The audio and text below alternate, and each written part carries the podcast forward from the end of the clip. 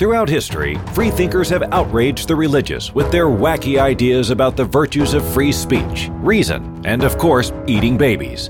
Now, God is dying, and it's time to dispose of his remains.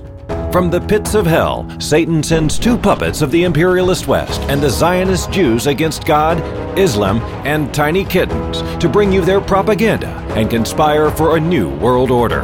This is Secular Jihadist for a Muslim Enlightenment with Ali Rizvi and Armin Navabi.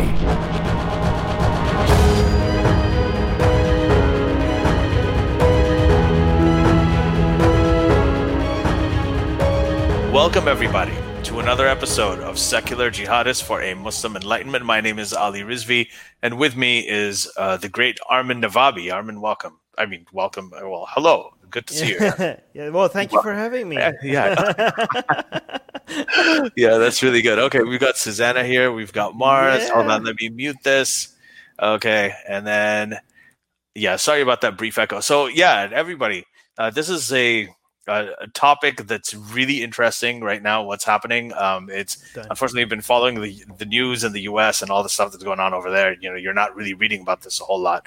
Uh, but recently, um, uh, Emmanuel Macron of France, the president of France, he had uh, a he delivered a speech where he was talking about separatism in France's Muslim community. So he's worrying about the quote ghettoization of uh, the Muslim community in France. France has approximately like nine percent uh, Muslim population uh, there, and um, he called Islam quote a religion that is in crisis all over the world um, end quote. And we're going to get into the speech, the context of it, um, the backlash to it. Actually, he got especially strong backlash from uh, Turkey's uh, um, uh, the, the leader of Turkey is uh, Recep Tayyip Erdogan, uh, and uh, yeah, so we'll talk about it because there's a little bit more that's been going on between these two leaders. Um, so yeah, we're going to get into that this episode, and we get into the details of it. But uh, first, just before we do that, I wanted to have we have a quick housekeeping announcement here that Armin Navabi, Armin Navabi, and our secularist jihadist Twitter account have both been suspended. So Twitter has suspended um, both of us.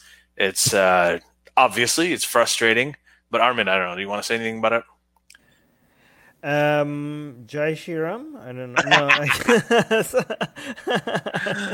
So that gives you a clue to why it happened. I mean, they're basically Right. uh, th- this is another problem with the algorithms uh, for you know Twitter and and uh, Facebook and YouTube as well is that you have these people who mass report. I mean, they have organized uh, scripts. They've got hundreds and hundreds and hundreds of people who mass report things, and and they and then these platforms take it down, and the appeal process takes ages. And this has happened over and over again. So um, it is something that uh, we have to fix. But this is just we're going to get back to the topic right now, and we'll talk about this a little bit more in a future episode. But if there is anybody out there, if anybody over here is listening uh, who knows anyone who Twitter or who works at Facebook, uh, who can um, help us out for a situation like this, because we anticipate, especially with Armin's new the last me initiative uh, that we're taking on, um, uh, would be fantastic if we could actually have uh, develop some contacts. all right, let's get to the, let's get to the uh, Islam being in crisis and all.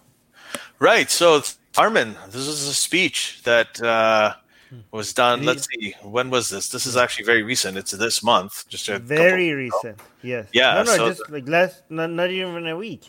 not even a week. Yeah. So last week. So you know, France has a very very strong uh, tradition of secularism. They had in 1905. They have this this this act and the in their uh, constitution. They have a they have a law.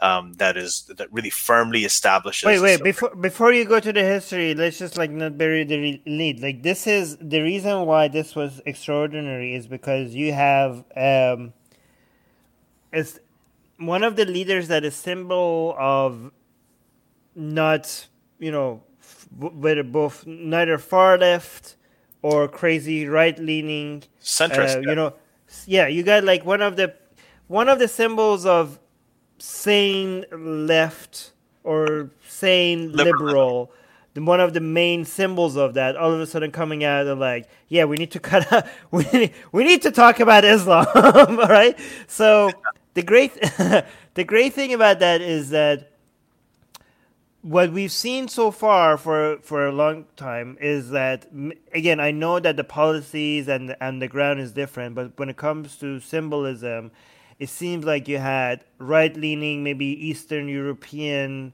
uh, leaders, or you had far right leaders from India, and then you have the whole China anti Muslim. You know, you had the crazy far right anti Muslim bigotry kind of narrative, or people who are just anti immigration as a whole, um, or stuff like that. And then you had the so called liberal world coming in and saying, no, like Islam is great, and yeah, you know, you know, everything is fine. This anything about is anything against Islam is bigotry, and we didn't have like really anything.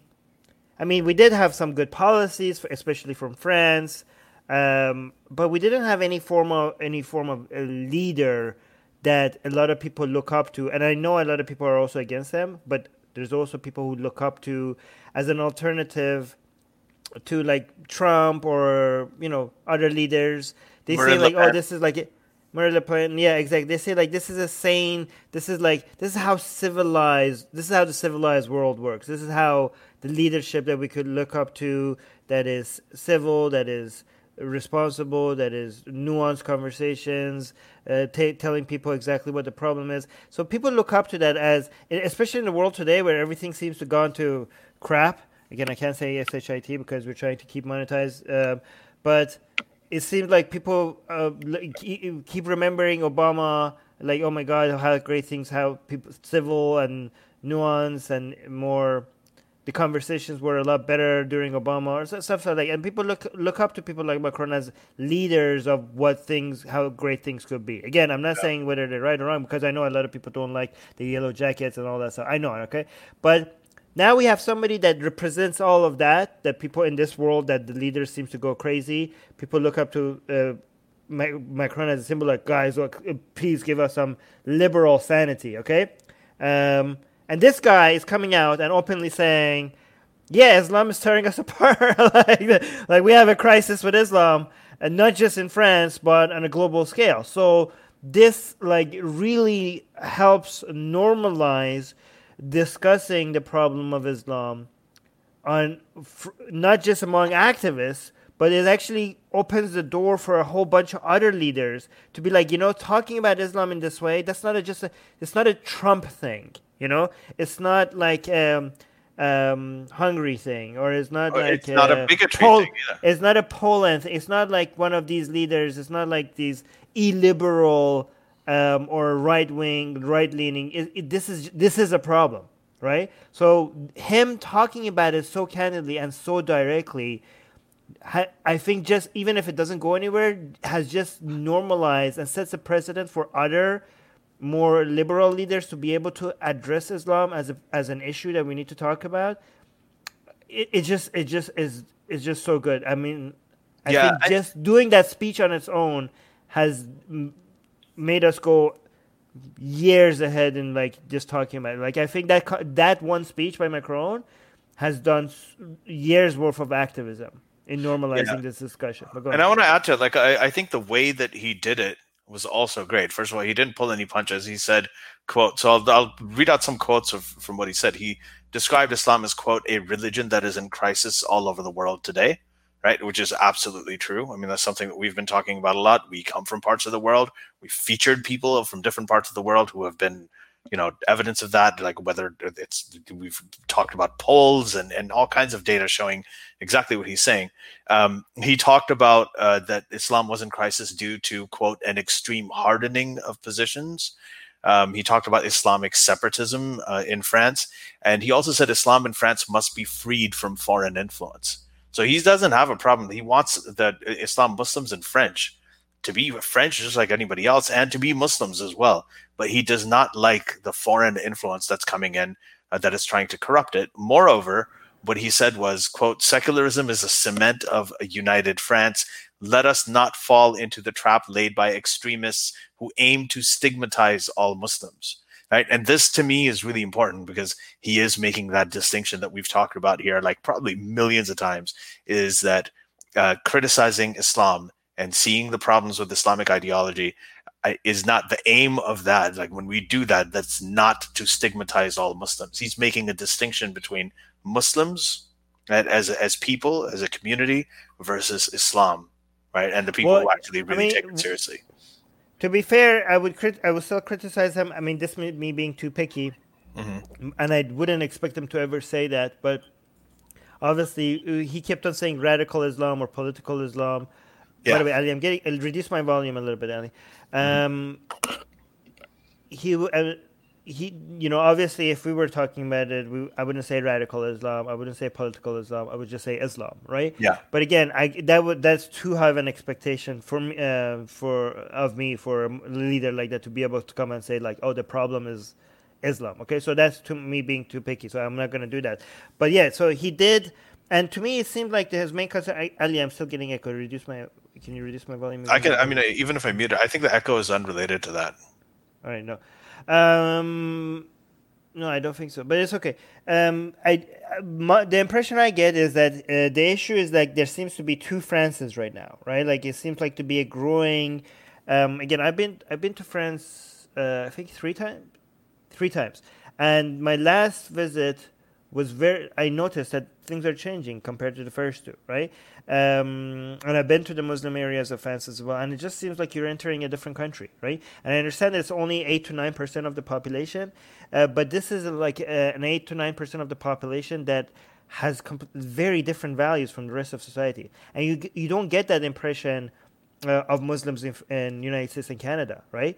Uh, the Muslims in the United States and Canada, again, not all, I'm not generalizing, but more Muslims in the United States and Canada feel like they're American or they're Canadian, uh, and they want to be American, they want to be Canadian, and the you know, but uh, there's a higher percentage of uh, Muslims in UK and especially in France that I feel like they just don't see as this is their country. Uh, this is not a country for them. They don't feel French and they ha- they feel like their their country is based on a, it's not their country, but this country that they're in uh, even though they're born there and they're raised there, they feel like this is their in foreign land and they're uh, different. They're different kind of citizens, and they uh, abide by a completely different set of values compared to what is what this country that they're in values, right? And it's basically it's, it seems like a um, separatist movement in, in sense, and that is exactly what he called it, and is what he what Macron is worried about, right? Yeah. And this is so it's not just about foreign influence; it's about the, the the level of segregation that exists between Muslims in France and compared to the rest of society. Mm-hmm. Um, and he wants to address that. And one thing that he, for example, one thing he wants to touch on is like homeschooling. Like he thinks he, you know, these. Um, you know, he says like these are our citizens. Like he doesn't want to alienate these people. He doesn't want to push them aside as others. He wants to include them in. Fr- these are not, you know, it's not about immigration. It's also these are people that are born in France, and what he wants is what he wants them to feel like they're part of this country, that they are that uh, that they integrate with the rest of society and these you know these kids that are being born of, of Muslim fa- people, he doesn't want them to be raised in these isolated communities in bubbles, completely separate from the values that made France a better country compared to other countries. And he wants to see how he could like save these uh, baby French uh, people, you know, tiny French people from from Muslim. I don't want to call them baby.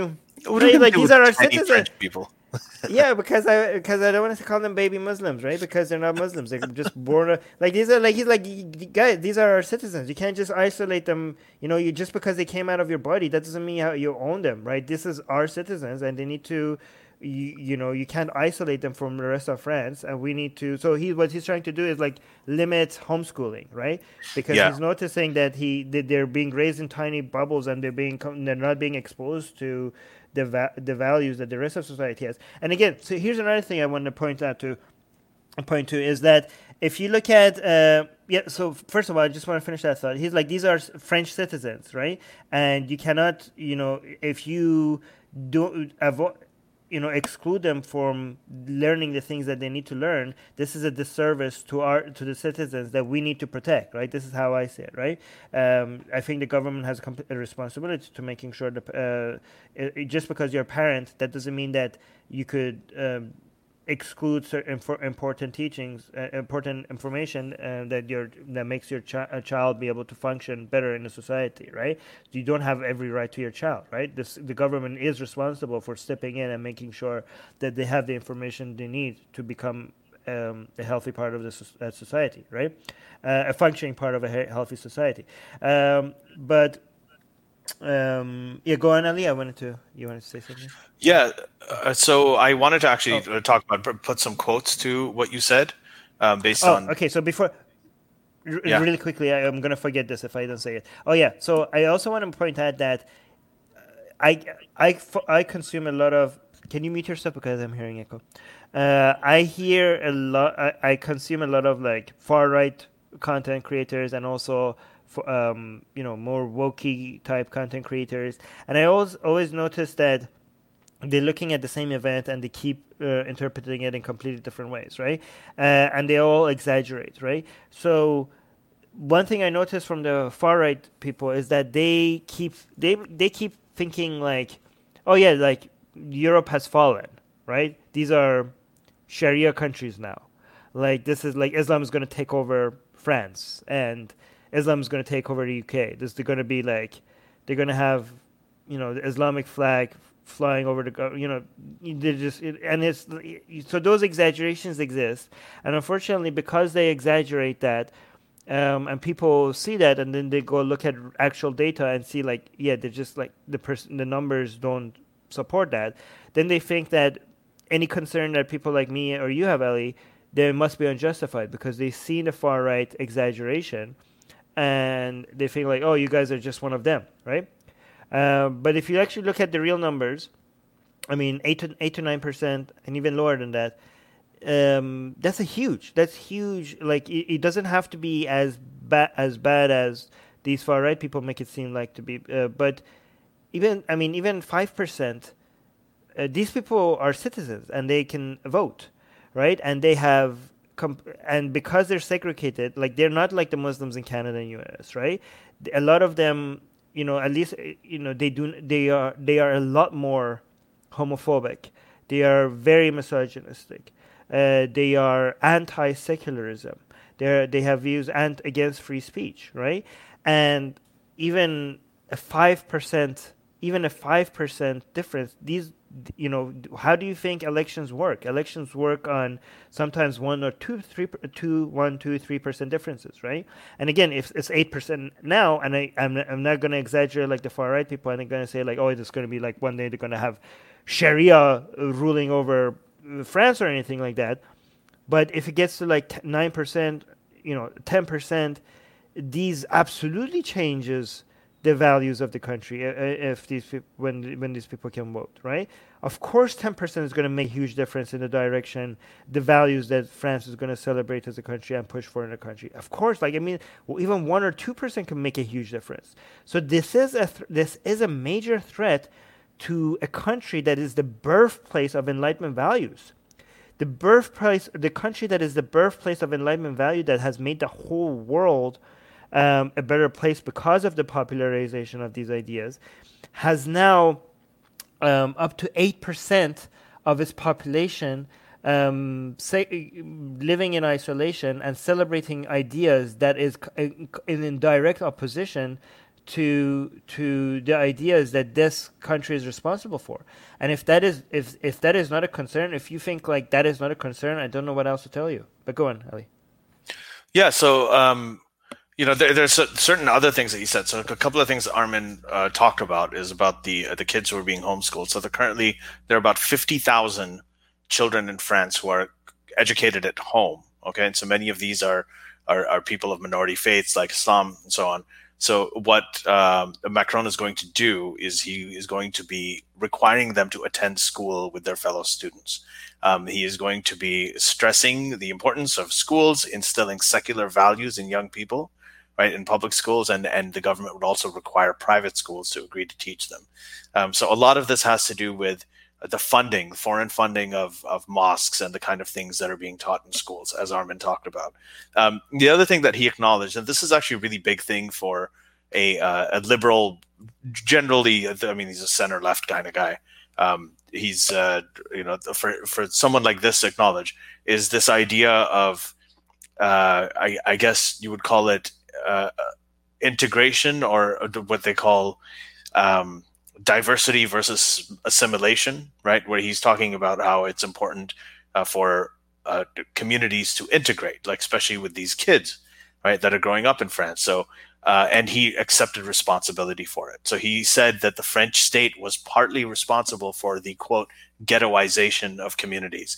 And this exact word, the ghettoization of ethnic communities, is something that I mean, you'll find it in my book. You know, it's something that Armin and I and many of us have been talking about for years and years and years. As as something, this was our main critique of uh, of the whole multiculturalism thing. I mean, there are many good things about multiculturalism, but this is one of the things that is actually objectively bad. Okay, so it, it causes a lot of problems downstream, and, and many immigrants actually agree with this. They they don't like these sort of ethnic ghettos that that are formed in these new immigrant communities so yeah, the ghettoization. So he acknowledged this, and he actually acknowledged the French responsibility, saying that um, that non-secular organizations actually ended up stepping in, like religious organizations set up this. Uh, they stepped in uh, to make up for the failings of France's integration policy. So he said, "quote Where we stepped away, they stepped in." And this is, to me at least, Armin, this is music to my ears because I don't know how many times we've written about this in the last 10, 15 years. I don't know how many times we've talked about it, how this has been a, been a huge issue. So here, to hear, so I mean, you know, you, you hear like far right people speaking to their echo chambers about this, right? And people resist it. Mm-hmm. But to have somebody like Macron, who, by the way, is like BFFs with Obama, um, who's one of these guys, uh, to come up and, and acknowledge these issues the fact mm. that you know liberal people their failure to address these issues honestly from a position of of um, uh, you know of, of, outreach and from a good faith position has allowed uh, you know far right communities ultra religious communities to come in and and try to hijack this issue and co-opt it and and uh, uh, step in and do that from a position of xenophobia, bigotry, from you know extremism like religious extremism and so on. And then finally, one more thing, Armin. Hmm. He also uh, acknowledged in the same speech that he talked about France's colonial past. So this is a big thing for liberals, right? Because one of the things that drives them to just disproportionately protect minority communities that uh, who, with values that are actually antithetical to what they believe. One of the reasons they protect it is because of this colonial guilt. So he did acknowledge it. So he actually said that you know colonial past France had, uh, including like its colonization of Algeria.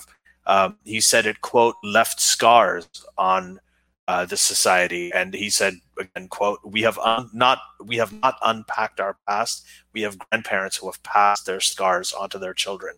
Uh, uh, end quote. So one of the beautiful things about the speech is not only did he acknowledge head on the problem about Islam and the crisis that it has, you know, all, all over the world, and he was honest about it, but he also talked about all of the different issues and all of the other factors that also go into it that go into this including things that he feels that france is partly responsible for and that's very important because you know when you acknowledge you're responsible for something that's something that you can address. That's something you can do something about. Right? So uh, again, his initiative with what he wants to do with schools and education, his initiative what he wants to do with cracking down on funding uh, from you know like foreign funding for mosques and things like that in, in France.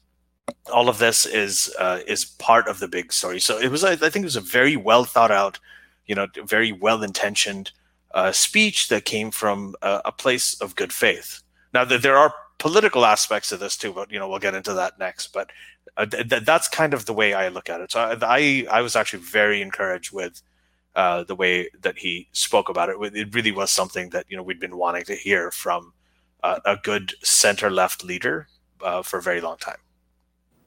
Uh, one thing that um, I've been saying, and I think Ali has been agreeing, is uh, the best way to fight Islam is to befriend Muslims, right? Um, and the more you demonize Muslims, the more you isolate them, the more you ostracize them, and the more you oppress them, you're basically pushing them into creating their own communities and for them to become more and more radicalized and for them to be more isolated, uh, to be exposed from uh, ideas that actually could make them uh, live better lives. Uh, for them to go back to um, relying more on Islam and rely more on an Islamic community rather than uh, everyone as a whole. Um, and you know um, accept but befriending them and welcoming them into society will expose them to uh, ideas superior to islam and have an, even if they don't leave islam they will become less influenced by islam right? And i think this whole um, you know macron even acknowledging that this is a you know this is a failure uh, which is something that by the way i watch also a lot of islamic channels um, and their reviews on this um, they don't highlight the part these parts, right? They don't highlight Macron saying that we there's mistakes that we've made. Like, nope, they don't highlight that. Uh, they don't highlight the parts that he says that um, we shouldn't be demonizing Muslims or that this is like the radicals are like a minority part of the Muslim community. No, because they want to also demonize Macron for even daring to say anything against Islam. Um, so when they review when they reviewed this news, uh, they were very cl- very careful not to mention any parts that makes him that make him um, that might make him look good to their Muslim audience. So that was kind of slimy in my opinion. Um, yeah. So uh, and another thing is that. Um, you know, one thing Ali mentioned with regards to the uh, foreign money coming in, um, and this is an issue that really needs to be addressed, right? Because, um, and the thing is, there needs I don't know what the solution to this is because the political like countries like Iran, uh, Germany, no sorry, I- Iran in um, Canada, United States, Iran Iran's influence in Canada, United States, and, and in Germany uh, or in France or Turkey, especially in Germany. Okay, so the countries like Iran, Turkey, uh, Saudi Arabia, and now or even Malaysia now. Um, what they do is they spend a lot of money to try to get political influence in these other countries. But obvious, uh, but a lot of that would not be legal, right? Um, but the way to do that is to instead of opening political institutions or organizations, uh, you make religious ones. Uh, because if you have like, a, for example, Iran um, ma- has managed to um, create a lot of hubs and you know centers of influence in, in a lot of Western European and North American countries by creating, you know, schools in Shia Islam or like, um, you know, places that, you know, for celebrating Hussein. And there's no way under the laws to stop that because they're supposed to be uh, absolute uh, relig- freedom of religious expression, right? So this is a very easy way for them to be like, well, this is not political. This is just like, you know. So for example, most of the mosques in Germany are, you know, from Turkey, um, and you know, Saudi Arabia can keep. Um, I mean, Saudi Arabia is like much less. Than, Turkey is like stepping in where Saudi Arabia failed. But again, you could build mosques, you could build madrasas, and all of these would be completely religious. So these will be used for political um, you know, political reasons, but on the face of it, they're purely religious organizations, right? So, but the thing is that, you know, somebody like Macron is saying, like, you know, we see what you're doing. Like, this cannot, I mean, you can pretend that this is just religion, but you wouldn't be funding all these centers in, in Western Europe and North America only for spreading religion. I mean, come on. Um, but I don't exactly know how you can stop that because, again, um, you don't even have to have any political discussion for for you to be able to create a huge base that is loyal to Iran's center center uh, influence or Turkey's influence just by funding religious organizations. Even though if you don't give them any political agenda, I mean, je- people's religious alle- uh, allegiances will just automatically a lot of times again, not all, but match with their political allegiances. So you don't even have to tell them what political allegiance, uh, how who they need to be politically allied to. Uh, if you're Shia uh, and you're being funded from Iran to build Shia centers, you know, you know, j- just pushing for that, even without any direct messaging from Tehran telling you that you need to be loyal to Vilayat Faqih, to the mullahs in Tehran, you're just going to get that you're just going to get that you're going to get that loyalty you're going to get that influence even without any smoking gun that actually could uh, t- direct these people to getting any orders from Tehran right same thing with Turkey same thing with other uh, foreign governments so I, I don't exactly know how you could stop that because again they don't have to have any any of these discussions don't have to be political. So w- what would you do to stop that? I don't. Ali, do you have any solution to that? Because I didn't see anything in his speech. He said that he just mentioned that this is a concern, but he didn't offer any solutions. What do you think? You're muted. I don't know. I kind of agree with you on this. So I'm kind of right. I agree with everything, but Uh, yeah. Yeah, so- Um, yeah, go on. I, I have other No, things no, to say, I- but I- you could go. no. If, if, if you have something to say, say it. I, I actually want to move on to Erdogan. Turkey. Uh, yeah. to it, Okay. yeah. So one last thing before we move to Turkey is one thing we need to be concerned about is not let the uh, right, you know, the far right again. I, I, I, I'm not. I don't want to use the far right and right interchangeably. They're very, very, very, very different. Okay, so please, like, if it's if I ever come across like I'm using far right and right wing differently, even though I don't, I'm not, um, I'm not right wing but I do not see right leaning people as crazy as far right leaning people. Okay, like there's a lot of sane people on right. Um, just the same way, the same thing I do with the left. I do not like a lot of people on the right kind of use uh, woke and left leaning interchangeably. But again, that's very different as well.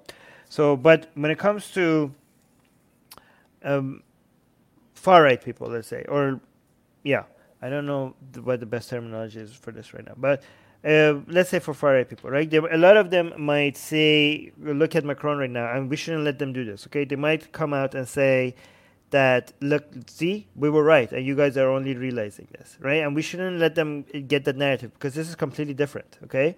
Um, this is an ideological battle, and I like that Macron is keeping it an ideological battle. It's this is not an anti-Muslim uh, uh, fight that Macron is fighting. This is actually a pro-Muslim. This is, you know, the, this is in the interest of the Muslim community. I mean, Muslims uh, in France will have better lives if they get integrated with the rest of society, if they're not isolated, uh, if they uh, learn to accept some of the values uh, that is normal in France, right?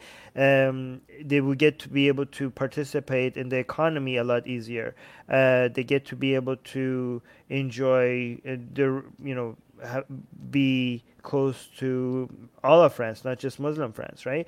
Um, this will improve not just their lives, but the lives of their children. Their children will grow um, with the right skill sets and with the right social skills to be able to function better in, in France, okay? So this is not an anti-Muslim position. Uh, so if the far right people want to come and say, steal this narrative, or like I, I you know, I noticed like some Hindutva people saying like, see, this is this is why, this is what India is doing right. So uh, France is like way behind Hindutva. Like, no, this is completely, this is not at all the same, right?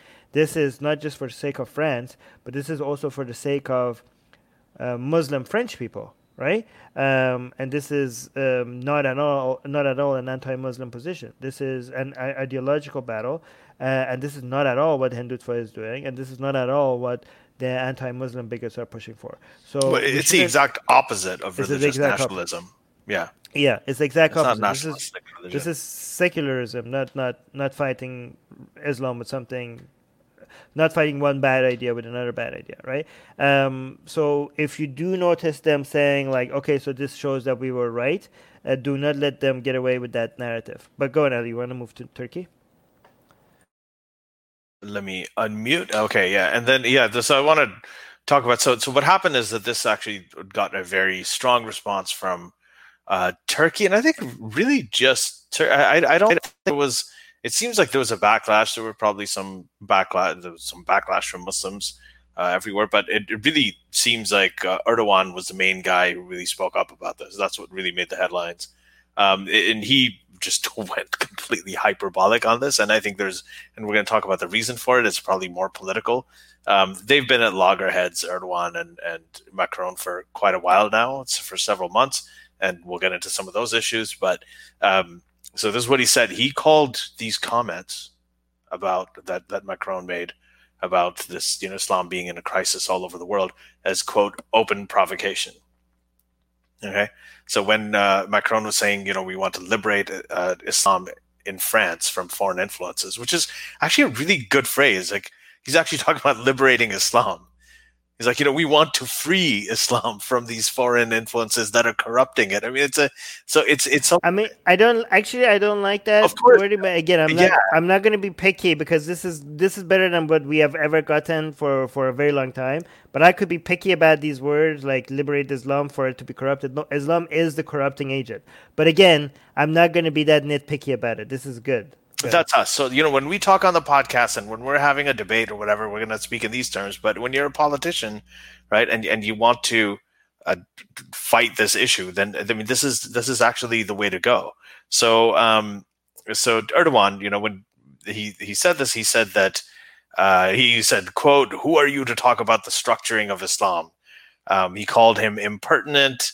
Uh, he said that uh, we expect Macron to pay more attention when talking about issues that he is ignorant about. He said that we want to, we expect him to act as a responsible statesman rather than act like a colonial governor. So there has been a bit of a, a, a thing that Erdogan has had, had you know, in for uh, uh, Macron for a while, and it's due to a few other reasons too. So there's a sort of a territorial uh, issue that they're having over the waters and you know uh, between Greece, between Athens and Ankara, like between Turkey and Greece. They've been fighting over the water over there about property because you know uh, uh, Turkey has been drilling there for gas, right, underwater, and uh, you know Greece has been trying to fight back, and France has been supporting Greece. Uh, so there has been this dispute over there. So they've been fighting about that since I don't know a year, a little bit more. Um, there's also the recent you know fighting and I mean it's been going on for a while the conflict between Azerbaijan and and Armenia. Uh, so uh, you know Armenia and Azerbaijan have been kind of fighting with each other for a while. Uh, Azerbaijan is a is a uh, majority Shia Muslim country that is allied with Turkey. You know it's officially secular. Uh, and uh, Turkey has been supporting Azerbaijan. Azerbaijan has a small community of Armenians in that what's that disputed area called, Armin? But uh, yeah, yeah, yeah. Yeah, but by the way, this whole thing is the uh, is between Azerbaijan and Armenian is is from my perspective. One aspect of it is very bizarre. Uh, is because for the first time, the, in my life, I think, yeah, in my life, yes, because before my life, this this, um, Iran and Israel are on the same side of this. Iran and Israel are on the same side of the con- of the con- of. This is the first conflict since since my birth that Israel and Iran under, under supporting the same side. They're just supporting the same same side of the conflict. But go on. So they're supporting Azerbaijan and Turkey. Yep, Turkey, Iran, and Israel are on the same side of this conflict. Why is Israel on the uh, Azerbaijan side? Well, Israel has been trying to. Well, it, goes back to Iran. It always goes back to Iran. So the suspect, the suspicion is that, um, you know, other than it, I think the main groups after the Kurds in Iran that are separatists are the Turks, right? Uh-huh. So these are the Azeris right? And we have like so Azerbaijan is a country, but there's also a province in Iran called Azerbaijan, which was like a very mm-hmm. strategic mistake for you to name that Azerbaijan, that province Azerbaijan, after the country that is neighboring to it, um, right? So that just really encourages a lot more separatist movements. Um, but I think Israel is very interested in encouraging separatist movements in Iran, and a lot of Azer- Azeris in Iran see themselves as part of Azerbaijan as a country rather than Iran, and they are pushing for separating from Iran. So the reason I think, again, you correct me if I'm wrong, I think the reason why Israel is supporting Azerbaijan is the exact opposite reason why Iran is supporting Azerbaijan, right? because Iran historically Iran is, is on Armenian side, right? So this is this was bizarre for a lot of people, a lot of analysts even in Iran were like, "What the hell's going on? Why is Iran switching sides?" I think Iran is becoming weaker in controlling its separatist movements. And I think they're trying to appease people now instead of like forcing them to stop, right? So is Iran is like supporting Azerbaijan makes a lot of Azeris in Iran support like me be a little bit more less aggressive against Iran's government, right? Because mm. they see like, oh wow, the Iran's government is on the right side of this, right? So I think like Iran is like kind of Iran's government is kind of scared into making the Azeris even more angry than they are right now. So I think that's the ca- political calculus and not to encourage more separate. So basically, Israel is supporting Azerbaijan to maybe use the separatists in Iran to, to push back against Iran, and Iran is supporting Azerbaijan to calm them down to like tell them to be like, look, look, guys, we're on the right side. Please, like, don't don't so, attack. I, I, so, Azerbaijan is actually overwhelmingly uh, Shia, right? Shia majority. I think so. Yeah. Let me. But are they are they Ithna Ashari Shia or? Um, yeah, I think so. Hold on, I'm not sure. Interesting. Actually. Okay, so um, yeah, because I actually don't know that much uh, about it about the demographics. Um, um, but anyway, yeah. So yeah, look that up. But yeah, three fifth. Yeah, three fifth is Shia, one third is Sunni. But again, that's not yeah. So th- that would make a lot of people might think that, and that would make them a natural ally to Iran but um, blood is thicker than water, and sometimes ethnicity is becomes more of an issue than religion. Yeah, it seems in 2012, uh, Israel was actually granted access to air bases in Azerbaijan. Um, to potentially yeah. use against Iran's nuclear program. I don't know. Okay, so there you yeah. go. This is this is that region. Okay, so we, we yeah. don't know. This is another whole whole the whole issue over this. So there's should a we, there's a. Should we do an episode on that or no? Like yeah. Well, I, let I, us know. I, let us know if you want us to do an episode on that. But go. Yeah, for me personally, this is absolutely fascinating. But it's also new to me. It's something that I didn't really focus on a whole lot before. So I don't know how many people would genuinely be interested in it. But I I would be happy to do it. I'm, I'm we, totally down we, with it. Alex, we're so, going to address that question um, soon. But go on, Ali. Yeah, so I mean, basically, that there's that separatist region in, in Azerbaijan called Nagorno Karabakh, right? So, and this is the place where there's a small group of Armenians, and they have been wanting to secede, and they've been wanting to, um, and, and, and that really is the the focus of the conflict. And uh, the, most recently, uh, what happened was France has accused uh, Erdogan of uh, funneling uh, jihadists from Syria through Turkey uh, into Azerbaijan to fight against Armenia. And, you know, France is on the side of Armenia, and you know, Turkey's on the side of Azerbaijan. So, so the, there's been that thing going on between them. There's been but the territorial waters. Um, secretly, secretly, without officially saying it, both Iran, Iran's government, and Turkey see Azerbaijan, current Azerbaijan today as part of their future borders, empires. Yeah. Right? So both Iranian nationalists and the Iranian government, who don't see to eye to eye, right now they see eye to eye in this. Like they say, one day Azer- current Azerbaijan is going to be part of Iran, and Turkey also. Turkey as well. Like no, these are these are Turks. These are our people. We're gonna, oh, dude. There's Turks that think they're gonna one day liberate Tabriz from Iran, and T- Tabriz is going to be part of Turkey one day. That's what they think.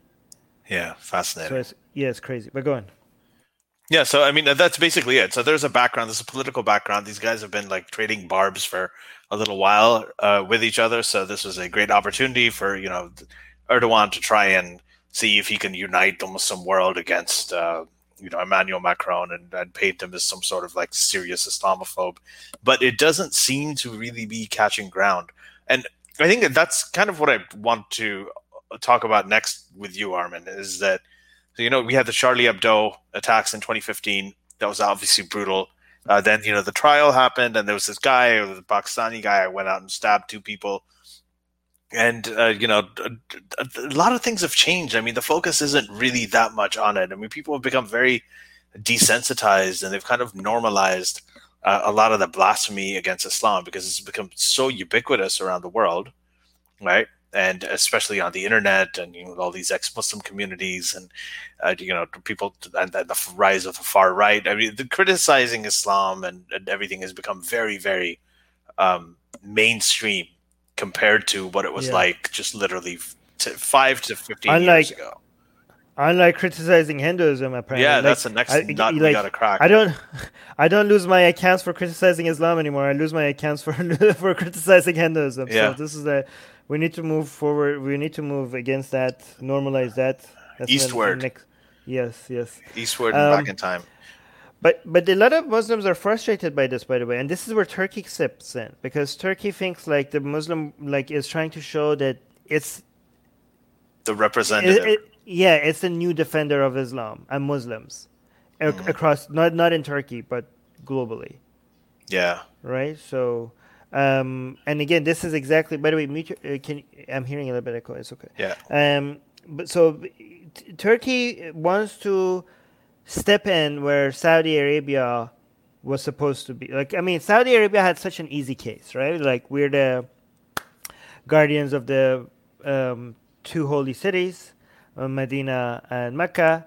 Uh, we are the country, the birthplace of Muhammad. I mean, I mean, if we're not the leaders of Islam, the Sunni world, who else? So it was supposed to be the Saudi Arabia being ever since 1979 Islamic Revolution, it was supposed to be Saudi Arabia the leading the leader of the Sunni world, and Iran being the leader of the Shia world. And Iran did a very good job at. I know again, not all. I know Shias are going to be like, I mean, no, if the Vilayat Faqih in Iran doesn't represent us. Yeah, yeah, yeah, yeah. But overall, the Iranian government did a very, very good job at making it uh, seem like they're. The, I mean, effectively politically, they are um, to a large extent um, the the leaders in in the geopolitics in the Shia world. Again, not everybody, but largely so. And Saudi Arabia failed. Saudi Arabia failed. Saudi Arabia tried to export its ideology beyond its border, just like Iran did, and built madrasas all across the world. And what they did backfired, and a lot of all those people that they created, uh, radicals that they created, now they want to behead the Saudis, right? Um, so they created a Frankenstein monster that is now turning on themselves, right? And they have zero control, zero. Uh, the, the the dog that they bred, they don't have the leash. That you know, it just ran over. You know, but the people, the Shias that the Shia um, proxies that Iran built across the world, they're very loyal to Tehran, unlike the ones that Saudi Arabia built. Right? And again, the whole Islamic world, they do not, uh, they do not. The, the Shias in Canada, they look for to Iran for funding. They look to Iran for support, right? But the Sunnis around the world, they do not look to Saudi Arabia. They condemn Saudi Arabia. All right. Um, I mean, Saudi Arabia wanted to have its cake and eat it too. It wanted to be like, oh, we're the leader of Muslims around the world, and we also want to be close to United States. And for a long time, that was their thing. And people were like, what the hell? How could you be close to United States and think like you're representing the Islamic world? And now they're like, oh yeah, by the way, we're going to be close to Israel as well. So basically, that was that seemed to be like the end of the pretending of representing the Islamic world when you become buddies buddies with Israel, right? Um, and then, so when it comes to like issues like China, China like putting more than one million Muslims in concentration camps, uh, a country like Saudi Arabia not only did not go out to say like, yeah, we condemn this, they sent a congratulation letter to China for doing such a great job at, at fighting against radicalism. Saudi Arabia, that's supposed to be like the representative of Muslims around the world, congrat officially congratulated China for doing something you know, not just commenting, like officially letter congratulating China for the great job they're doing in fighting back against radicalism, right?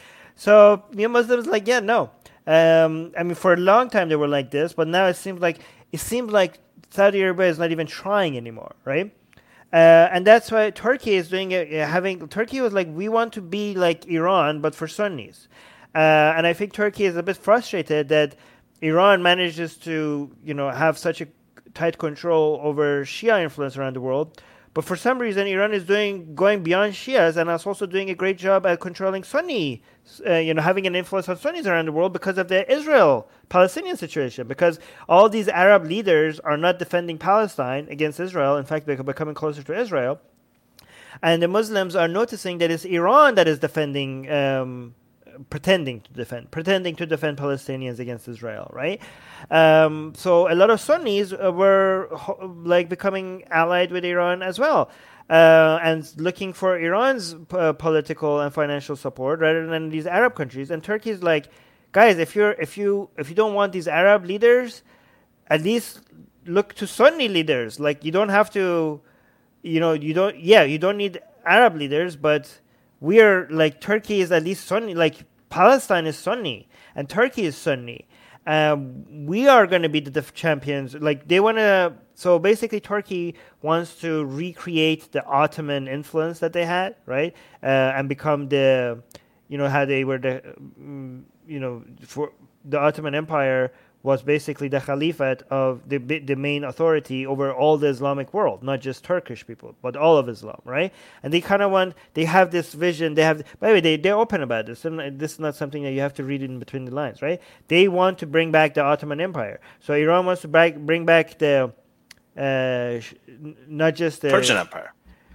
Yeah, not yeah, but not just the Safavid empire that was Shia, but also like go back to the Sassanid, like the, yeah, the pre-Islamic Sassanid empire, right? Which is, but the Turks they think, like Turkey thinks like this is like this should be easier for us to do because uh, Iran has like this dualism that it has to deal with in a country because the empire, uh, the ambitions to in, in, in, among Iranian to bring back the empire is pre-Islamic, right? So Iran was as, as it was very powerful when it was the pre-Islamic area, right? Some people are trying to sell the Safavid Empire, which was the Shia Empire, uh, to be like maybe we could use that as to create ambitions of empire among Iranians, but that not that many people in Iran have this romanticized view of the Safavid dynasty, right? They have this romanticized view of the Sassanid and the Hachemenishi dynasties, right?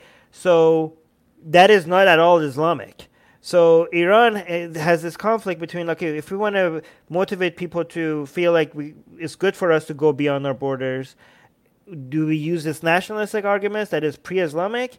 Um, but so they have they have two different narratives that they have to work with. The, with the Shias, they were like, oh, we're basically making people we're we're doing we're inviting people to Islam. That's why we need to go beyond our borders. Um, and these are like uh, uh, Shia religious shrines are outside of Iran's borders in, in Iraq, and basically they have this religious narrative that we need to defend those.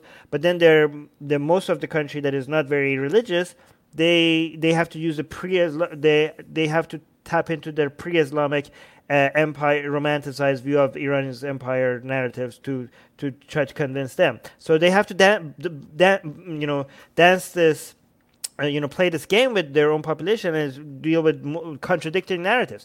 Turkey Turkey says like, why is Iran doing this so effectively? We don't need to do this. Uh, we don't need to play this contradictory narratives because uh, the Ottoman Empire, with the, the time that Turks were at in power, it was when they were Muslim. So it was both an it was both a Turkish empire and a Muslim empire. So we could like play into people's nationalist um, desires and show of strength with their religious show of strength at the same time without seeming like we're you know competing against our own narratives right and we can be like we can show to the muslim world that we are on the right side on all these things we are anti-Israel. We are pro-Palestinian.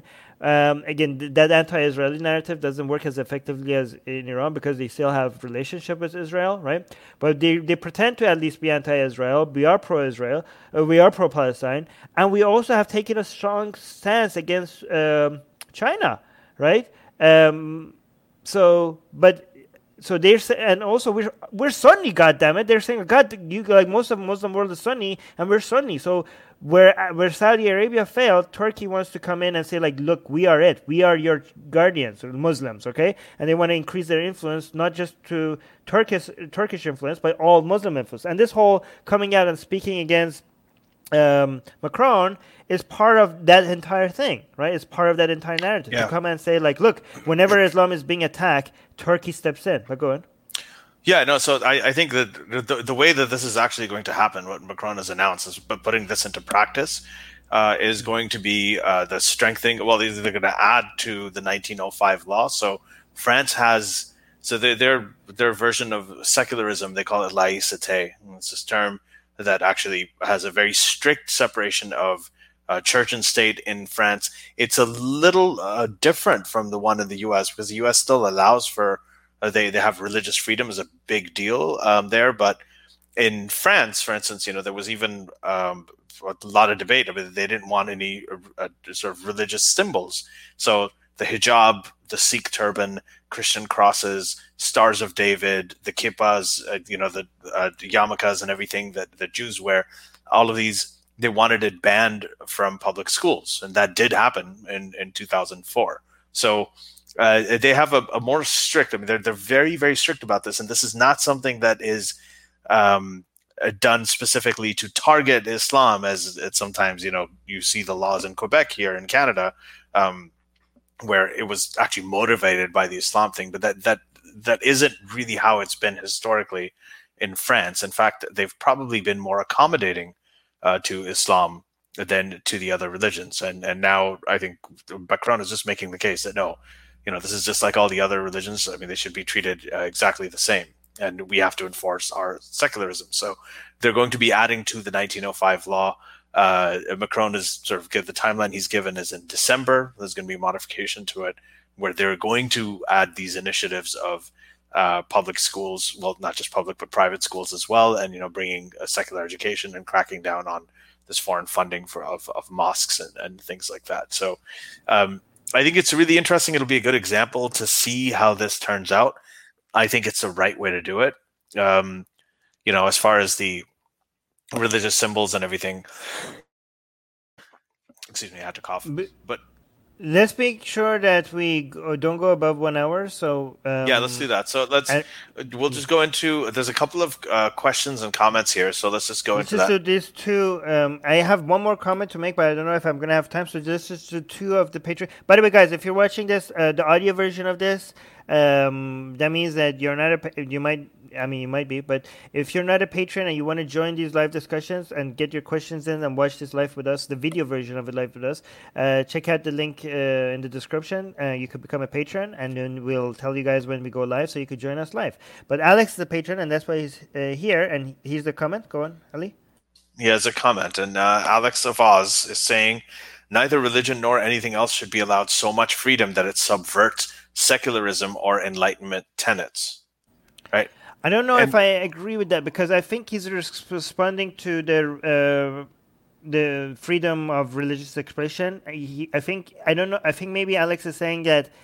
Uh, maybe I'm wrong. Maybe he's saying like if it's too so free that p- other countries um, are able to bring in political influence, um, then that that is a freedom that should be limited. I don't know. I do think that if you give the government authority to limit people's expression of ideas, uh, you're creating a bigger problem than the one you're solving. But go on, Ali. Sorry, say that again, Norman. What did you say? I said that if you think the government the authority to limit people's expression of ideas, you're going to create a bigger problem than the one that you're solving. Yeah, I think it's. Uh, the, uh, I, I, think what he's talking about here about uh, be allowed so much freedom. I actually agree with this comment completely. And I'm going to quote somebody who I don't agree with a whole lot all the time, and that's AOC. You know, Alexandria Ocasio Cortez. I can see you're not going to roll your eyes already. Okay, but here goes. This is something that she said. I mean, she said this t- today in the. Uh, no, I'm rolling your. I'm not rolling my eyes because of her. I'm rolling my eyes because of you asking if I know who she is. Oh, okay, okay, okay. So she said, "quote The only time religious freedom is invoked is in the name of bigotry and discrimination, and I'm tired of it." And, and she said that in, in, response to this new Supreme Court justice. Okay, but bigotry and bigotry should also be free. That's a problem. But this is what what he's talking about is that usually when they talk about religious freedom, right? You know, that recently the Supreme Court of the U.S. is saying that they made reverse the gay marriage thing, the same-sex marriage thing. They're doing it in the name of religious freedom. Okay, that's but, what he's talking about. But bigotry should be allowed if it's coming from eh, private people. Like that's the the one the uh, example uh, yeah. that you mentioned. Yeah, no, but yeah, but I, I don't think comes, this No, but Alex is saying neither religion nor anything else should be allowed so much freedom that it subverts secularism. I mean, if you if your secularism and values is being subverted because people are defeating you in spreading your ideas, the solution is not to silence silence. No, I, I, think he's talking about official secularism, like you know when yeah, it's established. Let me, let me finish this, but I think the yeah, solution see? should. He just updated it. Okay, okay. Maybe I'm misunderstanding it. I will highlight the update, but let me just finish one sentence. Mm-hmm. Um, the solution to that should be the sh- solution to the bad idea spreading is for us to do double down and spreading secularism and enlightenment values. So yeah. Alex is clarifying. Alex is saying, I'm not talking about expression of ideas, but practice. Exactly. Again, yeah. no, again, practice, even practice, if it doesn't violate any, like, if it's not harming any, if it's not a direct violation of rules that are there to avoid harm, like if it's a practice, like what kind of practice? It depends on the practice. Like if people praying as a practice, that should be allowed. Again, expression of religious views should completely be free. Um, again, so it really I mean, depends on what. we, we have one Yeah. minute. We have one minute left, so Okay, I want to okay, get into. Mars's question. Yeah, and and again, uh, Alex is saying he's not talking about silencing. I think he's Okay, talking okay. about officially. Okay, so Okay, let's look at Mars's question because it's really good. Saying if Biden gets elected with respect to the current times, ideally, could he now take a similar stance to Macron? Didn't Obama try it once but had to back off because of the blowback? Um, I think that what happened uh, when Macron got elected is in the U.S. you got Trump over there, we got Macron. Macron ended up here. Macron is a very similar guy to Obama and Biden. Again, he ended up here and he ended up making this stance. This would not did not happen with the whole Trump thing. Um, I think it'll take some time in the U.S. The whole Islam thing is actually a lot more sensitive because of the four years of Trump, so it might take a little bit longer. But I know that they have the same position. They all have the same position. Obama's talked about it. He's talked to journalists like Jeffrey Goldberg about it before too. So um, they have the same position. It's just a matter of how they bring it out to the public. I hope that they do. Um, yeah, and also, Alex, thank you for the clarification. Sorry if I misunderstood. I use your comment as an excuse to address something else, even if you meant something else. Um, um, but thank you for clarifying your views. Um, oh yeah, but again, I need to respond to this. Sorry, Alex, you say not praying, but e.g. misogyny. Again, I don't think like misogyny, if it's not coming from government, if it's from misogyny, can, should not be banned, right? It should be fought against. Again, maybe I'm misunderstanding you, and maybe we just disagree, which is okay. I don't think like we should like if people say like, "Are you free to be like? Should people be free to be misogynist?" Yeah, of course they should. Um, we should. There are other ways that we could fight it. Again, I'm not saying even if you mean something else, I'm just just using it Yeah. as a way to. So I, I'll to- take. I'll, I'm going to take Alex's side on this. I think uh, Okay. the way that I'm interpreting it, Alex, is I think they're talking about uh, religious freedom.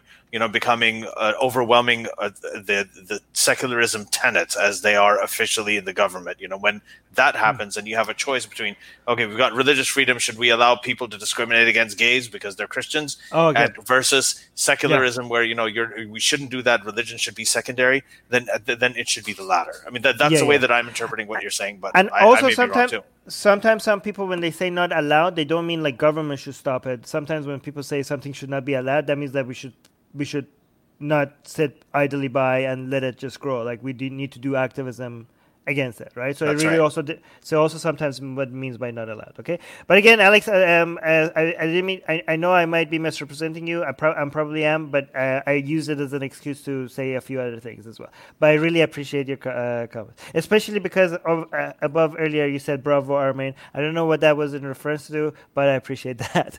Uh, all right. I, the guys the people in the live chat thank you so much for your patronage. You guys are li- you know helping us keep the lights on and making sure that we have these shows coming. So thank you thank you thank you for your support. If you're not a patron and if you're not struggling financially please uh, link in the description consider becoming a patron. But if you are struggling financially do not become a patron. Do Yeah. not do not do not even consider it. But go ahead We have an upcoming episode coming up on sex and religion, so that's going to be actually really interesting. So, because we actually haven't talked about that. We never actually discussed that. uh, Had a whole episode on on like sexual repression, religion. So I think that's going to be really interesting. All right, everybody. Uh, thank you very much. Okay, yeah, Alex, you're confirming you do mean government. Um, so yeah, thank you, and I completely agree with you. Um, again, free us. Susanna saying Yeah. free the secular jihadist Twitter. They have suspended these accounts, and I don't know why anybody would have a problem with us, Armin. I, why does anybody ever have a problem with us? Oh, we're just What do we we're not hurting. We're just expressing our Just ideas, like, guys. great people. All we're trying to do Look, is be Alex best. is like- we just want to be best. We- Hashtag we- you just want to. What are you gonna do? I, what are you gonna do when the Trump administration is? I over? You're don't gonna- know. I am dr- uh, dreading it. I've been watching these videos of Trump and him. You know, he's becoming even more and more unhinged now. It's Yeah. so entertaining. I don't know what I'm gonna do. Oh, so you're gonna. I'm miss actually gonna You're miss gonna it. miss I'm gonna miss All it. All right, guys. Be best. Bye. Be best. The secular jihadists have been made possible thanks to the Illuminati and the covert support of Israel and the CIA. That's what we have been told, but we haven't received our checks yet. If you like what we do, please support us. Share the podcast with your friends. Write and tweet us with topic and guest suggestions. Or head over to secularjihadist.com and give a dollar or more for exclusive access to live video. Have your questions read and answered on the air, and more. Till next time, may the flying spaghetti monster be with you.